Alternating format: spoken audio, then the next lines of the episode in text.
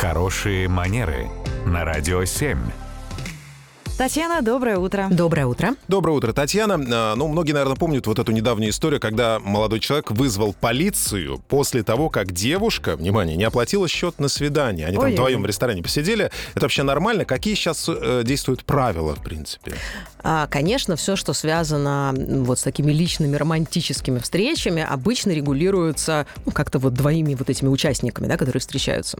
И предполагается, что на сегодняшний день ну, нет такого жесткого правила, которое раньше когда-то работало, мол, кавалер всегда 100%, ну, тут даже не обсуждается, берет на себя оплату счета.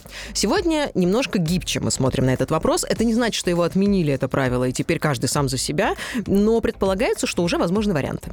Так вот, наверное, хорошая история была бы, если бы они, ну, просто договорились. Давай, ну, например, по чаю или там по салатику. То есть таким образом дать понять своей даме, например, что у нас, значит, большого застолья не планируется.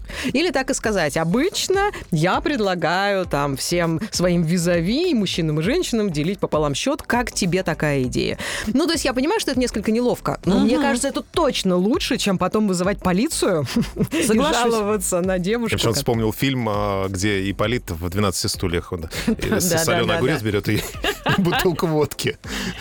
Да, то есть лучше все это решить, так сказать, на берегу.